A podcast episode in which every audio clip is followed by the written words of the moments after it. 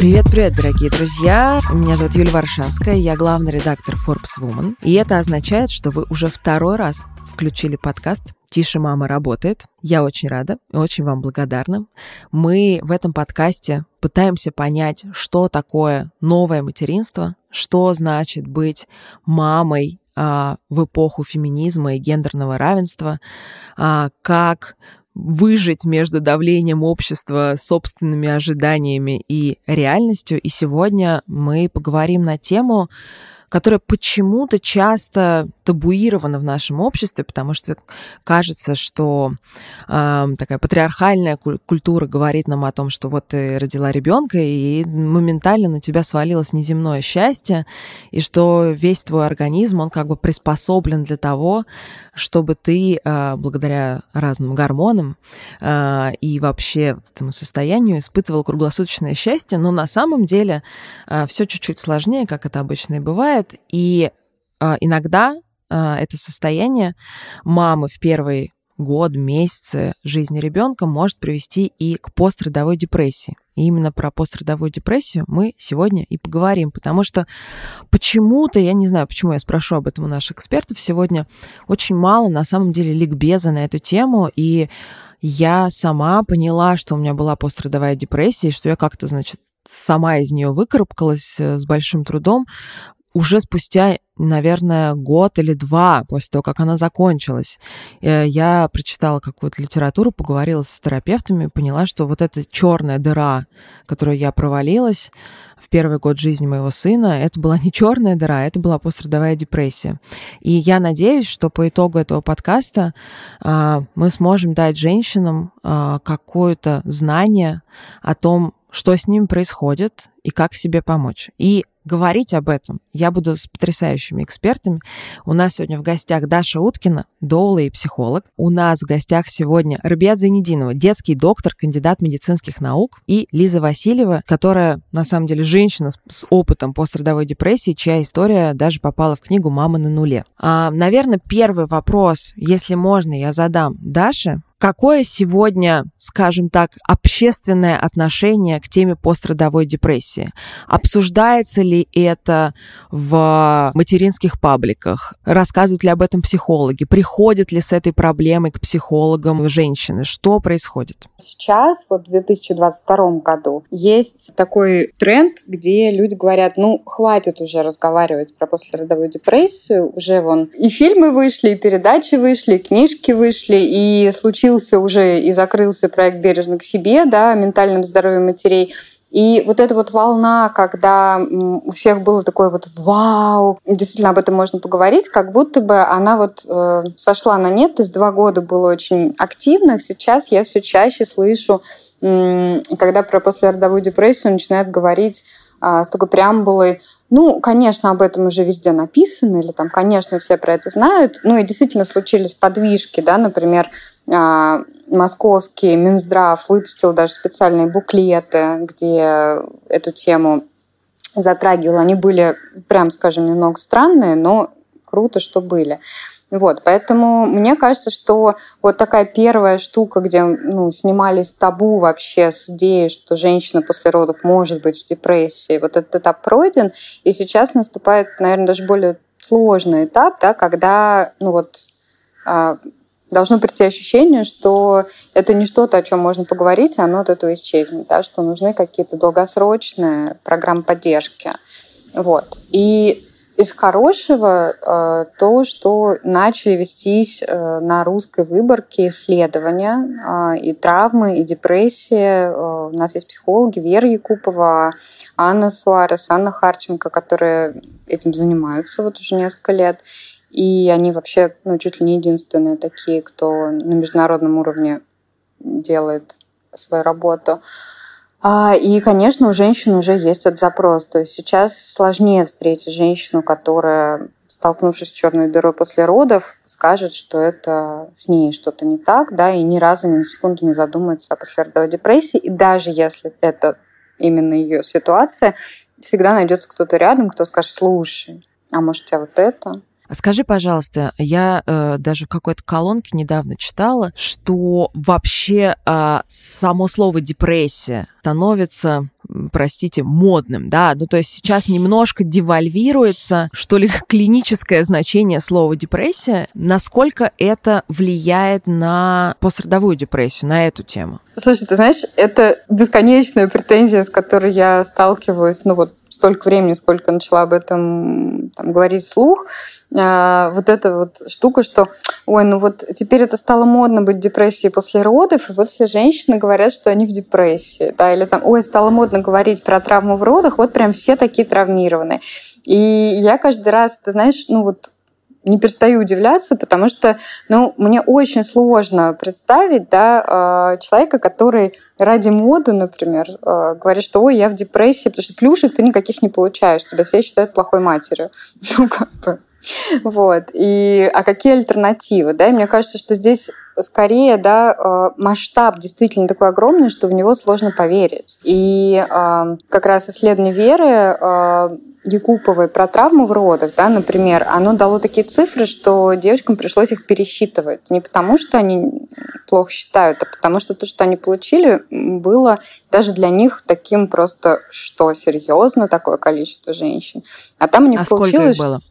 А, у них получилось, что причем это выборка а, жительниц городов-миллионников с образованием, замужем, с доходом среднего выше среднего. То есть это, по сути, да, такие вот ну, самые благополучные из возможных женщин. А у каждой пятой были не просто симптомы ПТСР, а достаточное количество симптомов для того, чтобы получить диагноз. Ну, то есть такой же, как, например, получают ветераны, которые из зоны боевых действий вернулись, да, или люди, пережившие там, землетрясение, да, или теракт. Естественно, мы понимаем, да, что если каждая пятая вот с этим набором симптомов, то еще какая-то часть женщин — это женщины, у которых не хватает симптомов для диагноза, но хватает для того, чтобы так себе качество жизни было. И это мы только про травму говорим. А есть еще депрессия послеродовая, а есть еще тревожные расстройства, которые там у каждой седьмой в беременности и после родов. И это, в общем, ну, действительно очень-очень масштабная история. Я думаю, нам нужно сейчас, прежде чем дальше углубляться в общественную психологическую часть, поговорить про то, а, собственно, почему она появляется и как она проявляется. Что происходит? Почему, почему это происходит с женщиной? Что происходит в ее организме? Хотя, казалось бы, пролактин. И все должно быть так прекрасно. Да. Ну нет. А, еще раз всем привет. Меня зовут Рабият Зайнединова. Я практикующий врач-педиатр. Действительно, статистика ужасает. И действительно, она далеко не те 10-15%, которые заявлены официально. Она на самом деле значительно э, глобальней. На якобы вот это неземное счастье появления малыша на свет, на все ожидания, которые усугублялись приготовлениями к рождению ребенка, приобретением каких-то классных девайсов и классных бодиков, накладывается феноменальная, мощнейшая, не имеющая аналогов гормональная перестройка. Вы представьте, женщина жила в своем режиме, в своем комфортном формате определенное количество лет, будь то 18, 25 или 40, и вот организм начинает кардинально перестраиваться. То есть это государство, которое меняет э, полностью правящую структуру, перестраивает всю производственную систему и экономику буквально за несколько недель. И так внутри женщины появляется новый крошечный организм. А дальше все ресурсы этого ну, условно государства, этого организма бросаются на то, чтобы вырастить из этого маленького существа полноценный здоровый плод, ребенка. И, конечно, э, уже в этот момент начинается стигмация, потому что что слышит женщина? Ты много набрала ты мало набрала. Ты плохо питаешься, ты ешь слишком много разнообразной пищи. Ты позволила себе бокал вина, но ты даже не позволяешь себе бокал красного вина. Невозможно угодить всем советчикам, общественному мнению, и невозможно выбрать тот единственно правильный путь, когда ты идеальная мать уже сейчас на этом этапе. Потом начинается процесс родовой деятельности. Резервы свои женщина сразу после рождения ребенка э, каким-то образом ну, исчерпывает, опустошает, и удовольствие, счастье, восторг, который она испытывает, взяв на руки своего ребенка, это не потому, что мы такие высокоинтеллектуальные и обожаем размножаться. Нет, сам процесс, возможно, да, но роды точно не самое приятное в жизни женщины.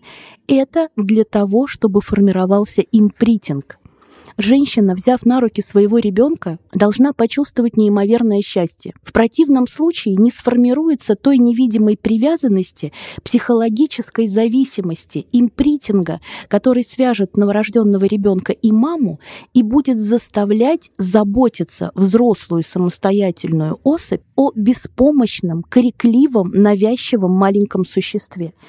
Любой другой человек в противном случае скажет, господи, да как же это вообще можно? Как же он надоел, он все кричит и кричит. То как и то ест. Когда же это закончится, сил моих больше нет, отвернется и уйдет. И только у матери формируется этот импритинг, который позволяет пройти все вот эти стадии и вырастить ребенка, по крайней мере, до момента, когда он в состоянии сам добраться до туалета. Это происходит при условии абсолютно здорового женского организма и при отсутствии сопутствующих травмирующих факторов, то есть рождения ребенка проблемного. Когда это э, комбинируется, эта комбо усиливает риски развития послеродовой депрессии. Отсутствие импритинга формирует стигмацию матери и увеличивает риски развития послеродовой депрессии. Тяжелое болезненное течение родов, мы понимаем прекрасно, что женщины размножаются, рожают не только в Москве, в Питере и крупных мегаполисах, но и в маленьких местечковых больницах, где акушерка может бросить сквозь э, зубы, дескать, э, в процессе-то, небось, больно не было, было радостно, ну так потерпи. Какой уровень травмы в этот момент ощущает женщина, что она там про себя думает из серии «больше никогда», ведь вот эти глубокие опросы по деревням и весям всей нашей огромной страны, скорее всего, никто не проводил. Но возвращаясь к сути вопроса, все это запрограммировано биологически. Единственная задача природы, чтобы мы размножались дальше. Именно поэтому мы называем это любовью, биологи называют это импритингом, а мы, педиатры, называем, наверное, какой-то удивительной комбинацией осознанной женской любви и жертвенности наряду с теми биологическими изменениями, через которые проходит каждая мать. Но, по моему мнению, мнению многих коллег, профилактика после родовой депрессии и профилактика всех тех сложностей, о которых мы, вероятно, сегодня еще будем говорить, она должна начинаться в процессе посещения женских консультаций. И женщинам должны об этом говорить, должны рассказывать, что их ждет. И, конечно, неправильно говорить о том, что ждут их только красивые расписные боди и муки выбора между японскими и там, американскими или английскими подгузниками. Это не так. И когда мы проводим занятия на школах мамы, я в том числе с коллегами на разных больших площадках, медийных в том числе, я всегда рассказываю честно о том, что их ждет. И всегда говорю о том, что вы пройдете через это и с гордостью будете вспоминать. Самое главное, что вы должны сделать, и это странно звучит от педиатра, но самое главное, что вы должны сделать, вы должны сохранить себя. Если вы хотите работать, работайте. Если вы не хотите работать, заявите об этом. Если вы хотите кормить грудью, кормите. Если не хотите, это ваше тело, это ваш выбор. Но у матери, которая замучена стереотипами, которую запинали окружающие советами, и которая искренне боится пожаловаться, потому что боится быть просто заклеймленной плохой матерью, не может быть здоровых детей. А это уже педиатрическая проблема. Спасибо, спасибо вам большое за такой подробный, развернутый ответ. Мне теперь очень интересно интересно послушать Лизу, потому что все, что мы сейчас говорили, а, как бы с, а, с научной точки зрения, а, ты проживала сама. Расскажи, как это было для тебя и вот э, насколько у тебя откликается то, что говорят наши эксперты. Привет всем еще раз. Э, меня зовут Лиза. Собственно, моей дочери сейчас почти 7 лет. С депрессией я столкнулась э, около шести с половиной лет назад. Я рожала в Москве с, со своей акушеркой. У меня был э, контракт на роды. Я читала много книг, ходила на занятия. И мне казалось, что я знаю все, что я подготовилась как девочка-отличница, что вот все вещи там, ботики и так далее куплены, э, как муж рядом, родные тоже, роды прошли неплохо. И вот я стала мамой. Я совершенно не была готова э, к тому, что у меня будет какая-то депрессия. И я до сих пор не могу понять, как так получилось, что я человек э, открытый к информации всевозможной, пропустила это. Почему никто мне не сказал, э, почему вот та, та же моя акушерка не говорила со мной об этом. Но, тем не менее, это случилось, и я долгое время не могла поверить в это, не могла принять.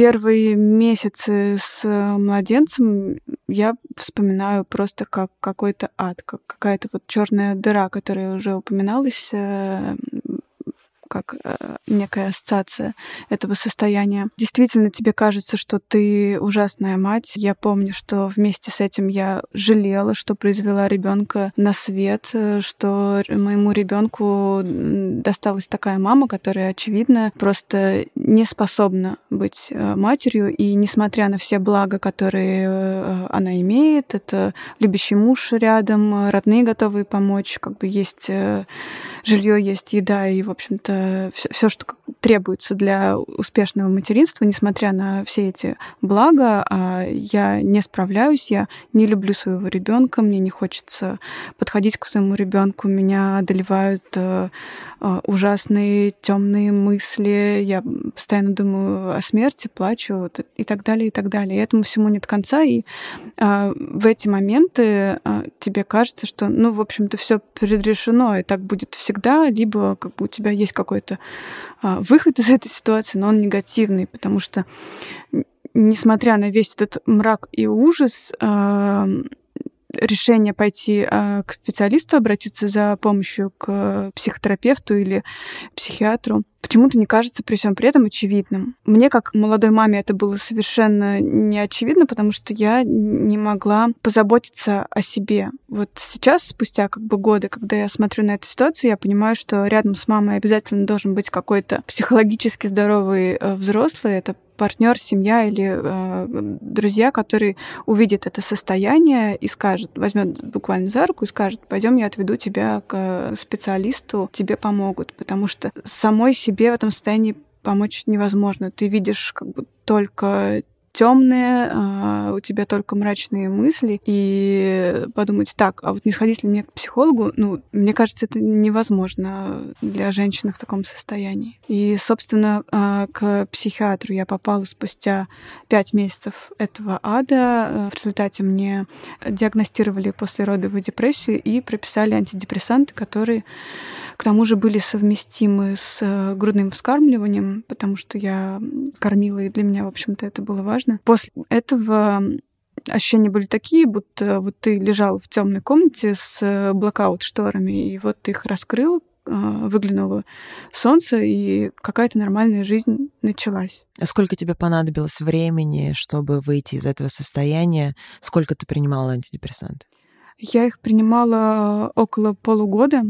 И за это время, да, я почувствовала, что я вернулась к себе, я почувствовала радость материнства, ушли все жуткие мысли. И я помню вот э, свои ощущения в тот момент, что а что, так можно было? Это так и должно быть? Потому что в момент депрессии мне казалось, что вот я такая мать, э, такая плохая, вот это все так тяжело и плохо, и мне остаются только вот эти вот ежедневные слезы, смотреть в потолок, чувствовать апатию, бессилие, и что вот материнство оно такое, и так будет всегда. А скажи, пожалуйста, ты помимо психиатра, я так понимаю, ходила к психологу, к терапевту, ты поняла, что стало для тебя триггером, причин, почему, а, почему с тобой это случилось? Для себя я поняла, что а, мне не нужно искать причину, почему.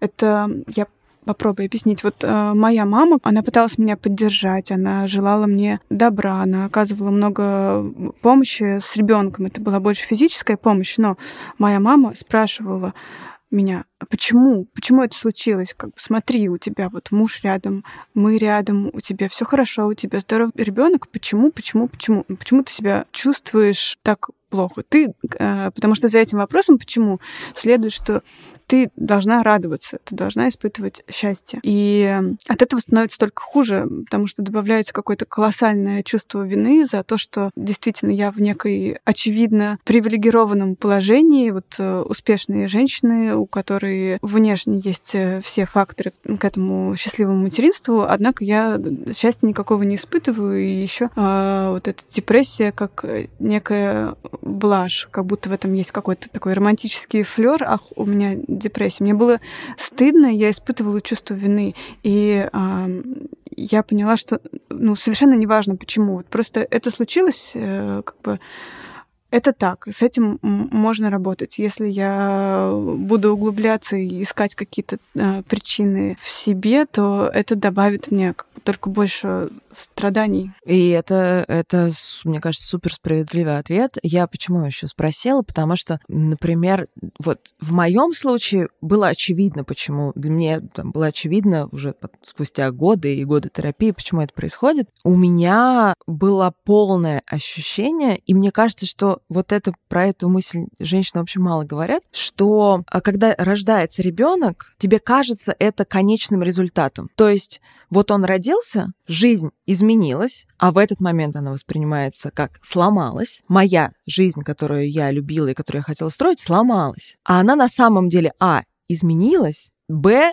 это процесс. Ну, то есть а, вот это ощущение того, что все разрушено, что было, и ты вообще не знаешь, как это строить, а еще ты при этом должен тут э, улыбаться на фотографии с ребенком, а здесь пришли бабушки и дедушки, а здесь еще у тебя ходит вокруг муж, у которого тоже есть какие-то, у которого жизнь изменилась гораздо меньше, чем у тебя, потому что он не испытывает всех этих гормональных изменений, даже если он самый в мире вовлеченный папа, он просто не чувствует того, что чувствуешь ты. И я помню, что вот эта конечность собственной жизни, она мне кажется, и погрузила меня тогда в эту черную, черную дыру. И тут я хочу снова вернуться к Даше. Даша, насколько на вот это состояние современной женщины, да, вот мы сейчас, допустим, говорим, аудитория Forbes Woman — это женщины, которые в целом, скорее всего, хотят, ну, если даже не строить карьеру, а просто быть супер счастливыми, реализованными в своей работе, в том, что они считают делом своей жизни, а, и, скорее всего, в этом смысле они очень мотивированы, как, например, была я. И вот это чувство конечности всего того, что они строили в жизни, и иллюзия что когда родится ребенок, они э, смогут э, на следующий день выйти на работу и продолжать всю свою жизнь, она, э, ну, как бы это какая-то штука, про которую никто не рассказывает. Скажи, пожалуйста, насколько вот эта современная повестка влияет на состояние женщины, у которой появляется первый ребенок? Что ты про это думаешь? Знаешь, у меня здесь несколько сразу мыслей, потому что когда я слушаю и тебя, и Лизу, а, то не могу не думать про вот этот термин, он мне очень нравится, матрисенс по аналогии с adolescence, да, как э, подростковый период, да, это вот период становления матери, да, это тоже период, который занимает несколько лет, там тоже очень много гормональных перестроек, и там же еще очень много вот этого ощущения старое сломалось, новое не выросло, меня колбасит во все стороны, и совершенно непонятно вообще, что там действительно дальше да, что там вообще дальше что-то есть. И вот этот термин матрисенс его предложила использовать Дана Рафаэли, исследовательница, которая, собственно, придумала и название для Доу, и еще в 70-е на волне как раз всякого фем-движения, потому что так вышло, что современное общество, где есть нуклеарная семья, да, где мы живем в больших городах, где в общем-то, ну, большинство городов, да, устроено таким образом, что если ты там белый, здоровый мужчина, то в расцвете лет, в общем, тебе там удобно. А как только у тебя появляется ребенок, ты медленнее ходишь или еще что-нибудь, то этот город не такой приятный оказывается. Конечно, если думать вот про матрисенс, да, как про становление женщины в, в мать, да, вырастание женщины в мать, то э, современный мир очень мало чего предлагает, потому что, во-первых, как раз вот эта самая аудитория Forbes, да, женщины, у которых есть образование, карьера, приятная жизнь, какие-то планы, они оказываются самыми уязвимыми, потому что они больше всего, ну, буквально падают очень жестко а, из всех, а, ну, собственно говоря, идентичностей, за которые они держатся, да, потому что вот ты была, там, допустим, Юлия Варшавская, а, главный редактор классного журнала, а вот ты стала мама Давида, то есть у тебя даже имени нет, и у тебя нет статуса, у тебя нет общественного уважения. Были исследования, очень, на мой взгляд, забавные, которые показали, что единственное сообщество, в которых статус социальный да, у женщины растет с количеством детей, это были сообщества в кибуцах. Вот там действительно, когда у тебя больше и больше появляется детей, ты получаешь больше веса. Да? А здесь, в нашем мире, происходит совершенно не так ты получаешь гораздо больше ответственности, ты получаешь еще больше возможных претензий, и плюс ты оказываешься в этой истории про интенсивное материнство. Потому что особенно, опять подчеркну, если ты женщина из аудитории Forbes, которая привыкла во всем разбираться, хочет выбирать для себя лучше, хочет, чтобы все было там максимально здоровым, психологически комфортным и прочее, прочее, да, то ты не можешь просто родить ребенка, и ты не можешь просто жить с младенцем. Тебе нужно в рамках вот этого интенсивного материнства да, выбрать правильную стратегию поведения. Буквально, я сейчас привожу просто примеры из реальной жизни, да, когда женщина задается вопросом, с какой стороны кроватки лучше подходить к ребенку для его психологического развития. Да? Или вся вот эта история с теорией привязанности, особенно когда она выливается не ну, вот из академических кабинетов да, в такую очень прикладную историю, которая, по сути, постулирует, что если ты вдруг, не дай бог, там ребенка к груди не приложила, или, не дай бог, он родился не вагинально или попал в интенсивную терапию или еще что-то, все, никакой привязанности не будет, бондинг сломался, все сломалось, ты не мать. Да? И вот, кстати говоря, к вопросу, почему акушерка не рассказывает про депрессию, да? потому что обратная есть история, миф, который я регулярно слышу в перинатальном сообществе, а, что если у тебя были физиологические, оргазмические, естественные роды, у тебя не может быть послеродовой депрессии.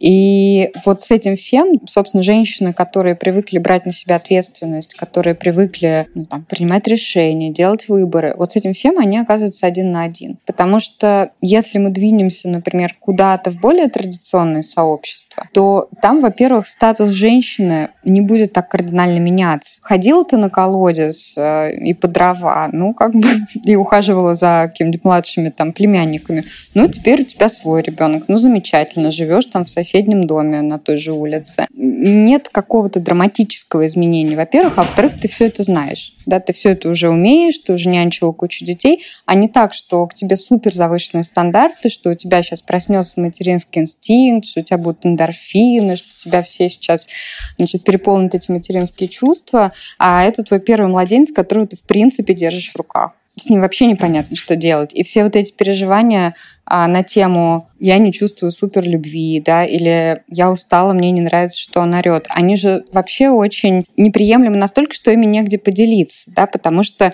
нормальная мать, я замечу, не хорошая, а нормальная, она такого не испытывает потому что у нее включился материнский инстинкт. Хотя мы опять знаем, что у людей в принципе нет инстинктов, понимания, да, таком, как у животных. Они все переплетены с социальным научением. И вообще-то, откровенно говоря, многие женщины испытывают действительно все эти чувства по отношению к младенцам. Не только любовь, но и раздражение, и злость, и я могу сказать, что, например, там 30% запросов от э, женщин после родов ко мне как к психологу, это а почему я столкнулась с такой невероятной яростью по отношению к человеку, которого я люблю больше всего на свете, и что мне вообще с этим делать, мне страшно. И об этом же тоже не говорят. И вот когда женщина с этим всем, да, но параллельно еще она не может просто быть матерью, ну вот как в деревне, да, там условно она дала ему жеванный этот кусок хлеба, и какой-то там ребенок, не знаю, пяти лет, вот люльку качает, она пошла на синокос. Нет, она еще должна все время быть счастлива от этого. От бессонных ночей, от усталости, от того, что она абсолютно изолирована вообще от всей своей жизни, которая у нее была. Ну, то есть честно, я когда на все это смотрю, я каждый раз думаю, ну до чего крутые существа женщины. То есть ну, вот в этих всех условиях только каждая пятая в депрессии. Офигеть? Это вот с этим я согласна на сто процентов. Рубиет, посмотрите, с одной стороны, да, э, есть идея про счастье и все остальное. Но с другой стороны, то же самое общество, которое говорит нам про счастье, оно нам говорит про то, что то, что это тяжело, это и тебе и будет тяжело. Ну, то есть на самом деле тебе говорят, это огромное счастье, но тебе будет тяжело. И женщина, кажется, в момент, когда ей тяжело от бессонных ночей, от крика, от того, что нужно просто круглосуточно заботиться об этом человеке, кормить его, купать, обеспечивать ему безопасность, вот этот момент, когда это окей, что тебе тяжело, или у тебя депрессия, как его поймать? Да?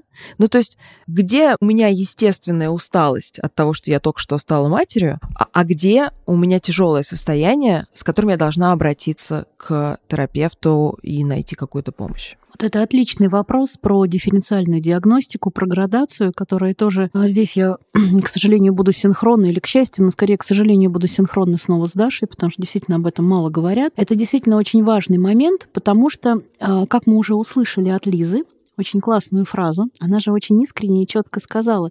И я как бы должна быть счастлива, но я несчастлива. И я не должна испытывать этих чувств, но я их испытываю, они есть. Что мне с ними делать и куда мне с ними пойти? И огромное количество женщин, они действительно, во-первых, сомневаются, то ли это я ощущаю. Может быть, я просто, ну, это блажь моя, это дурь, это завтра пройдет. Мама сказала, что так быть не должно, я это чувствую. Кто-то просто не понимает, что с ними происходит, и боится вообще задумываться о том, что это начало какого-то серьезного заболевания, которое требует профессиональной помощи. А кто-то искренне хочет разобраться, чтобы в первую очередь не навредить своему ребенку, не навредить себе. И это показатель того, что психика еще сохранна. Потому что сохранная Нормальная психика не позволяет наносить самовред и вреда тем, кто рядом. То есть вот эти социальные нормы условные, они контролируются корой головного мозга, потому что подкорка — это про инстинкты, это про размножение, про еду и про желание облегчиться под ближайшим кустиком, и неважно, что там нет туалета. Но мы люди, у нас есть кора. И это высшая нервная деятельность, которая перекрывает нас определенными тормозящими факторами, определенными такими воротами, которые закрываются и говорят, нет, так не надо, это перебор, но мы же не животные. И мама берет ребенка в, руку, в руки и говорит, ну я же разумный, взрослый, интеллигентный человек, это мое дитя, я должна его любить, но я не люблю. Что мне делать? Для таких мам, которые сомневаются в том, что происходит, которые не всегда могут получить здесь и сейчас профессиональную помощь, есть давно существующая Эдинбургская шкала после родовой депрессии. Она доступна на многих сайтах. Э, в частности, мне довелось э, принять участие в большом проекте «Маме не грустно» под э, курацией Нутриклаб. И на сайте Нутриклаб можно найти эту шкалу. Это абсолютно бесплатный ресурс. Огромное количество родителей уже использовали эти возможности, и, возможно, кому-то это действительно глобально помогло. Над этим ресурсом трудились не только мы, педиатры, но и психологи, и специалисты по грудному вскармливанию. Огромное количество людей приложило усилия к тому, чтобы этот ресурс родился, существовал и дал возможность мамам оценить свое состояние. То есть, что нужно сделать? Нужно просто найти эту шкалу, например, на этом сайте, и оценить свое состояние по предлагаемому количеству баллов. Всего лишь 10 параметров. Это не будут вопросы из серии «М, «Расскажите, насколько вы сильно не любите своего ребенка здесь и сейчас». Это будет банальный вопрос. Испытываете ли вы чувство вины? Да, нет, сильное, давящее. За каждый вопрос начисляется балл. Бальность суммируется. Если вы получили более 8 баллов, то вероятностью с, в, э, примерно порядка 90% у вас послеродовая депрессия. Если вы набрали больше 13 баллов по Эдинбургской шкале, у вас стопроцентно послеродовая депрессия. И здесь я хочу озвучить еще один важный момент. Послеродовая депрессия – это и для всех, кто нас сейчас слушает, для всех, кто сейчас э, слушает этот подкаст, я хочу сказать, что послеродовая депрессия – это не блажь блажь, это не модная придумка, это не что-то, чего у нас никогда не было, и наши бабушки этим не страдали. Это заболевание, которое официально имеет название и даже рубрику в международной классификации болезней под шифром F53. Шифруется оно как психические расстройства и расстройства поведения, связанные с послеродовым периодом. Вы понимаете, что это значит? Это не блажь, это не дурь, это беда.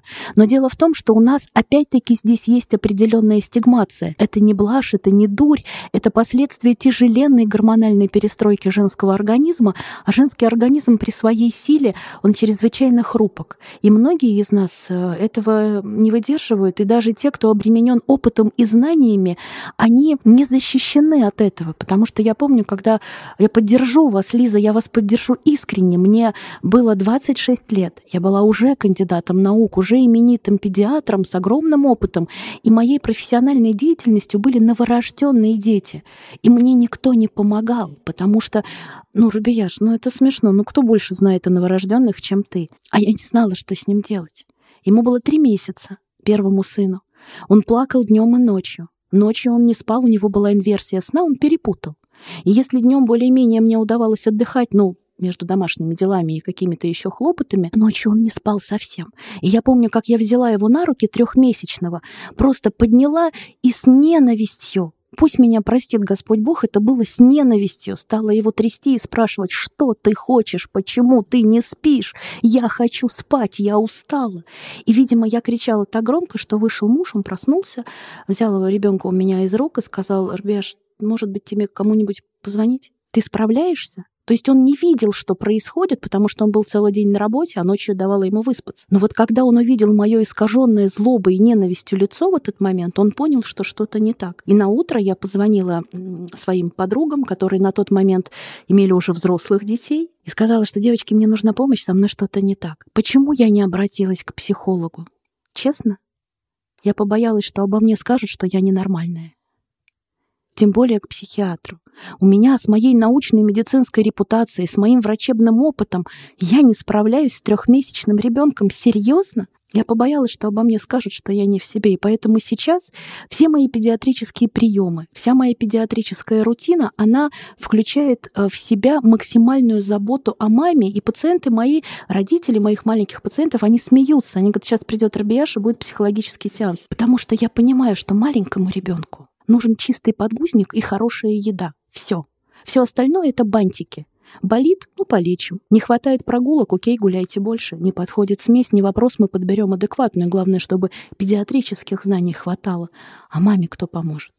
Она ведь не расскажет и не покажет, где у нее болит. Она будет улыбаться говорить, все супер, просто молока не хватает. Да, спасибо, спасибо большое. А, Лиза, мы с тобой учились на журфаке, и я думаю, что ты так же, как и я, понимаешь и ощущаешь на себе, какую роль здесь играет э, та социальная среда, в которой мы живем. И я имею в виду и наше окружение, и социальные сети, и тот образ материнства, который рисуют медиа и эти самые соцсети. Вот э, в этом смысле, как э, на тебя влияло, не имея в виду на саму депрессию, а на твое вот ощущение себя во всей этой истории. Я не знаю, состояла ли ты в каких-то сообществах, что ты читала о материнстве, какой вокруг тебя был медиа, какое вокруг тебя было медиапространство, которое тебе мешало или помогало в этой ситуации? Медиапространство влияет, потому что подписываясь э, на какие-то паблики о материнстве, на каких-то женщин, чье мнение мне было интересно, я смотрела на эти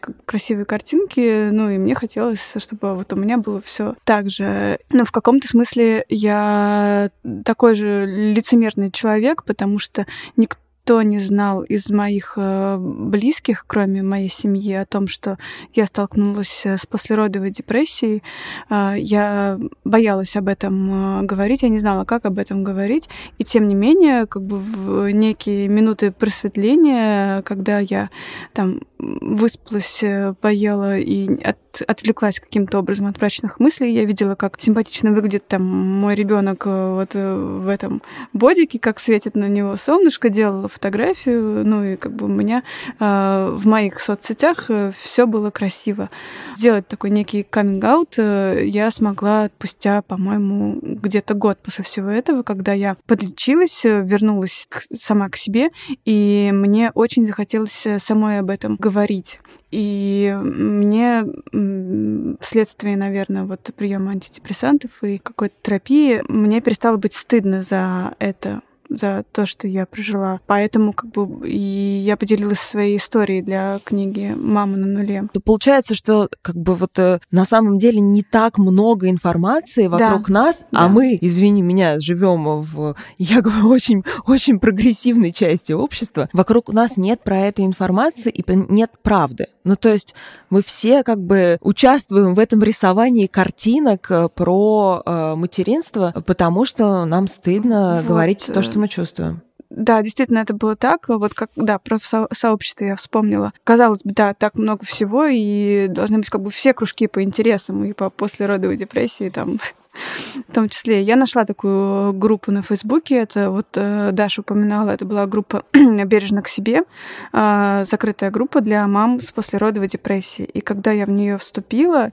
и начала читать э, истории женщин, я поняла, наконец, что я не одна, что это некий вариант нормы, что с этим можно жить, с этим можно справляться, об этом можно говорить и не испытывать чувство вины, потому что ты находишься вот э, в этом комьюнити таких же женщин, что столкнулись с этой болезнью, и правило этого сообщества было таким, что ты, ты не можешь обсуждать, как давать советы, тебя просто выслушивают, понимают, и ты чувствуешь поддержку. Мне очень захотелось тоже вот быть таким э, голосом современного феминизма, не бояться об этом говорить, и я вот постепенно стала что-то выносить э, за пределы закрытых комьюнити. Я говорила там со своими подругами, я писала посты. Для меня это было важно и до сих пор важно.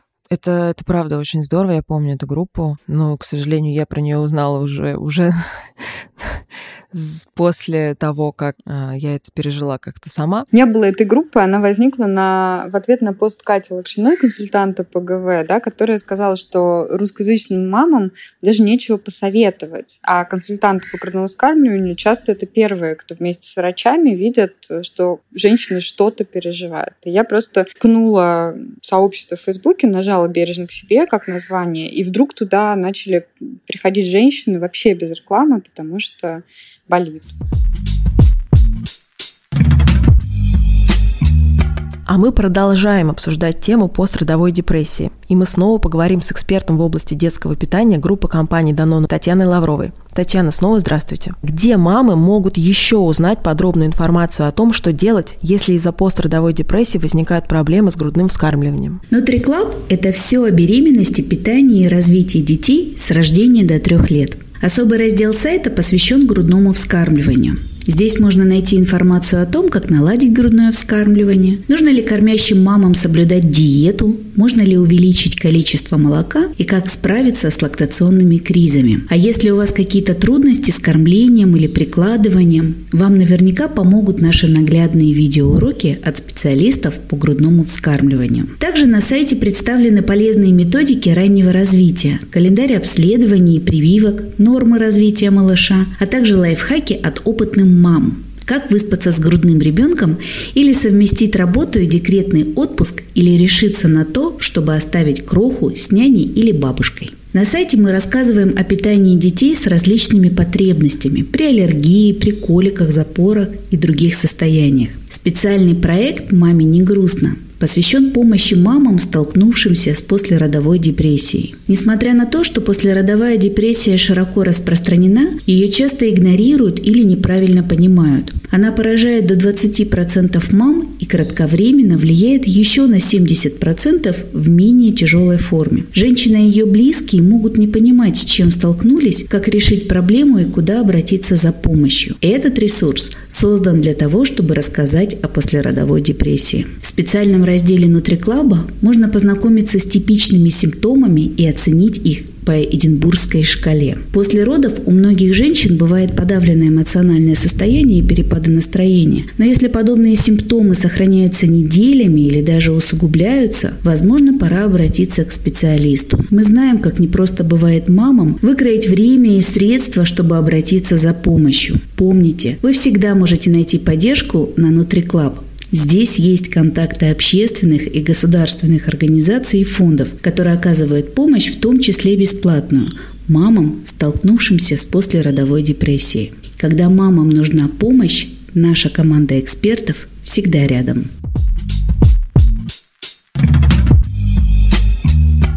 Рубет, мы с вами э, договаривались еще до подкаста обсудить еще одну важную тему. А что, собственно, в момент пострадовой депрессии у мамы происходит с ребенком? Как это влияет на ребенка и как он включен вообще в этот механизм. Да, действительно, это удивительная ситуация, когда, казалось бы, два независящих друг от друга самостоятельных уже теперь взрослых и не очень взрослых два человека, они продолжают при этом оставаться условно едино, единым целым, и сложности, которые испытывает женщина, в том числе и физиологического характера, они напрямую влияют на состояние ее ребенка. Как угодно можно объяснять с точки зрения эзотерики, с точки зрения чистой физиологии, но факты остаются являются фактами. У тревожных, беспокойных мам, просто тревожных, беспокойных, я подчеркиваю, а на 30% чаще страдают дети младенческими коликами. А чтобы напомнить э, тем, кто, возможно, слушает наш подкаст сейчас, и чьи дети уже подросли, или вы только планируете, может быть, стать мамой,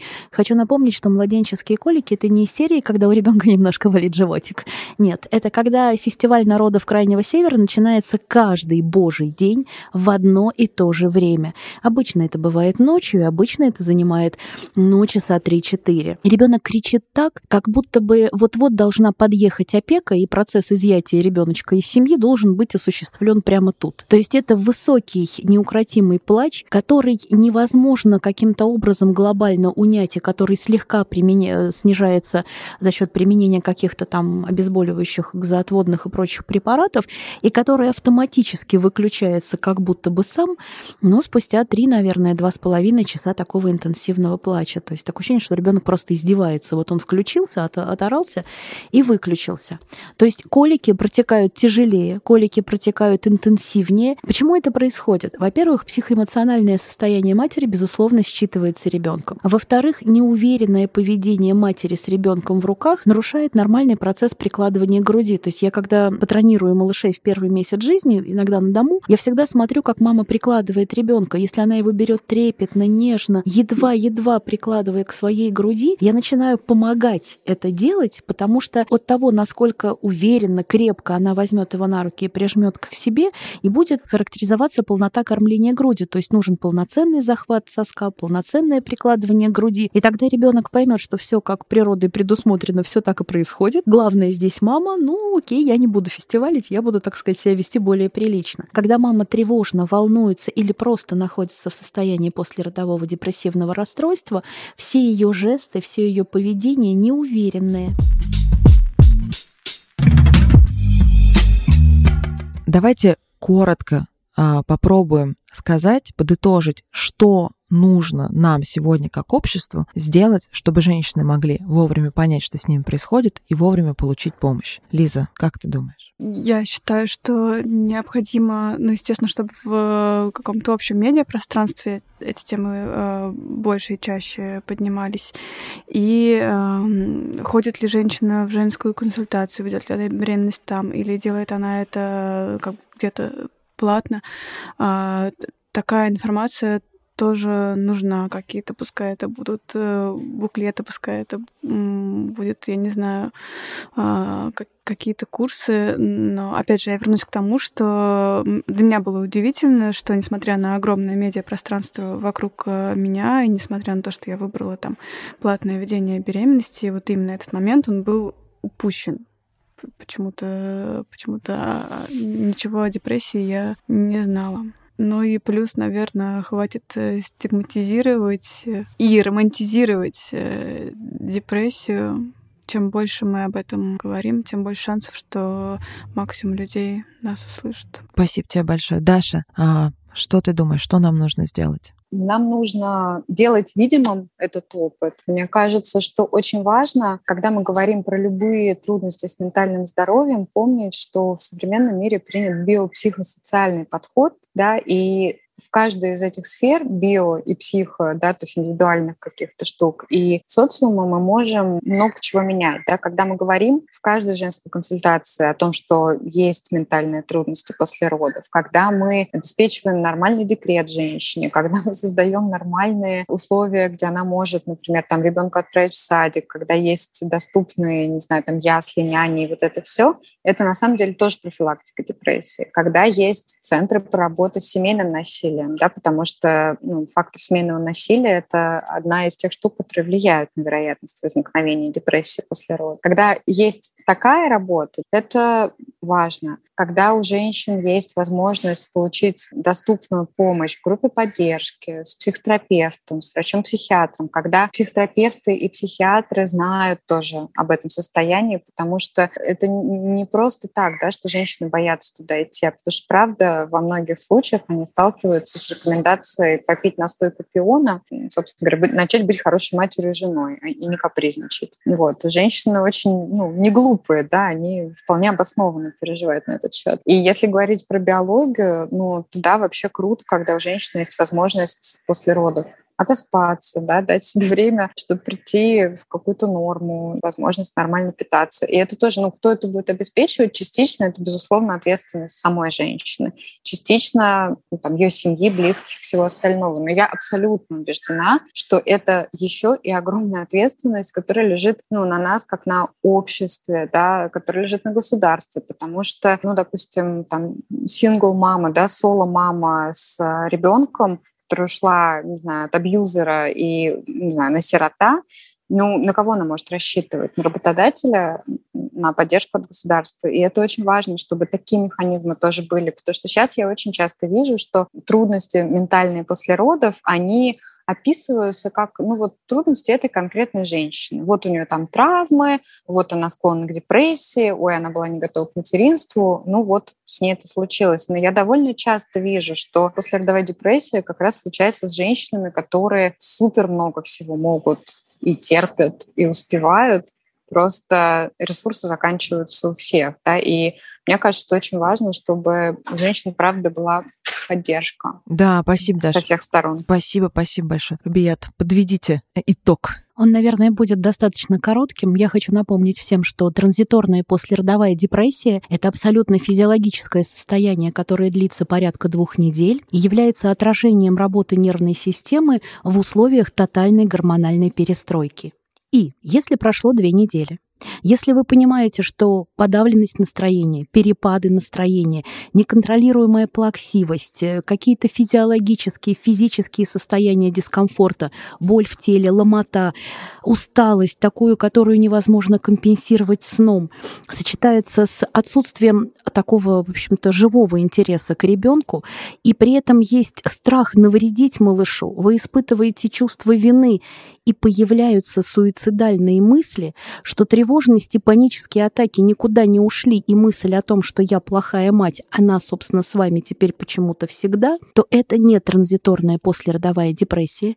Вы этот период прошли. Сейчас вы входите в следующую стадию этого заболевания, которое может стать серьезным психическим расстройством, которое, безусловно, лечится и коррегируется приемом препаратов, но вот в этот этап 2, 3, 4 недели после родов все может обойтись мягкой коррекцией, адекватным э, психологом или одной консультацией специалиста, который называется психиатр. Не пренебрегайте этой возможностью, потому что это первый шаг на э, пути к нормальному, не к идеальному, боже упаси нет, к нормальному, здоровому материнству. И короткая ремарка с момента появления ребенка на свет фокус сразу э, смещается, фокус здоровья смещается в сторону малыша, и мы забываем о маме, но мама находится на значительном, в общем-то, ресурсном истощении, в таком состоянии не самом великолепном в этот момент. Поэтому контроль работы щитовидной железы, банальный биохимический чекап из серии витамин D, железо, какие-то основные параметры и нутриенты,